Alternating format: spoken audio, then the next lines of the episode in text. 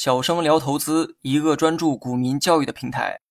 今天呢，咱们来讲一下主力做短线和散户有什么区别。对于很多新手来说，今天这个内容可能会颠覆你的三观。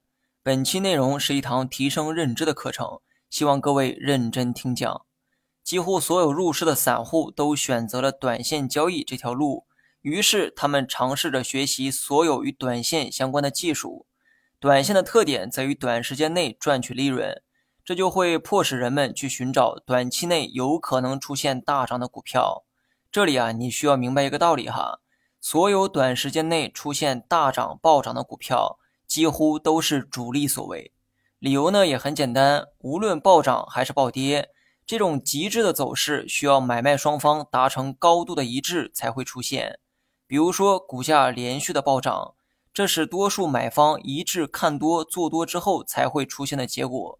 能在短时间内调动多数资金朝一个方向使劲儿，那不是主力所为，还能是谁呢？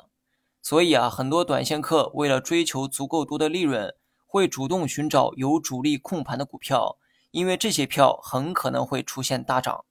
那么很多人呢都能理解到这一步哈，但继续往下的话，估计很多人就不曾思考过。我们呢，先思考一个问题哈：主力是如何做短线的呢？和散户做短线又有什么区别呢？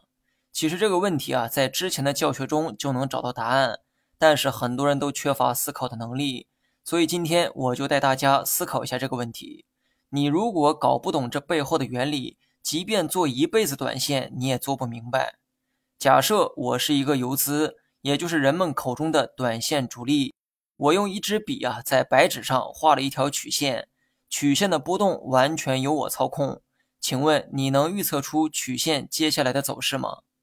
你的答案肯定是不能。原因呢也很简单，因为你猜不到我心里在想什么，你也没有任何参数可以预测我的心理活动。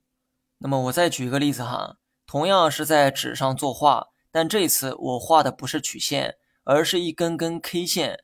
我还贴心的在 K 线周围画了几条均线，甚至在下方画了你喜欢的 MACD、KDJ 等技术指标。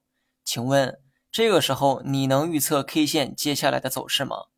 此刻你将进入到短暂的思考阶段，但只要智力啊没有问题，你就会发现答案依旧是不能。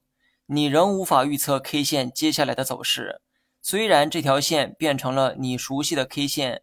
也多了很多你熟悉的技术指标，但 K 线最终的走势还是由我说了算。所以要想预测 K 线的变化，说到底啊，还是在预测我的内心想法。那么故事说到这儿，很多人呢应该会有所觉悟哈。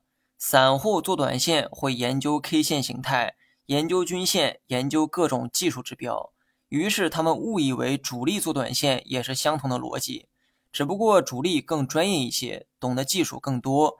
或者说主力会的技术你不会等等，但真实情况是这样吗？刚才的故事啊已经说明了一切。主力做短线的目的是为了坐庄一只股票，他们根本不会去分析所谓的技术形态。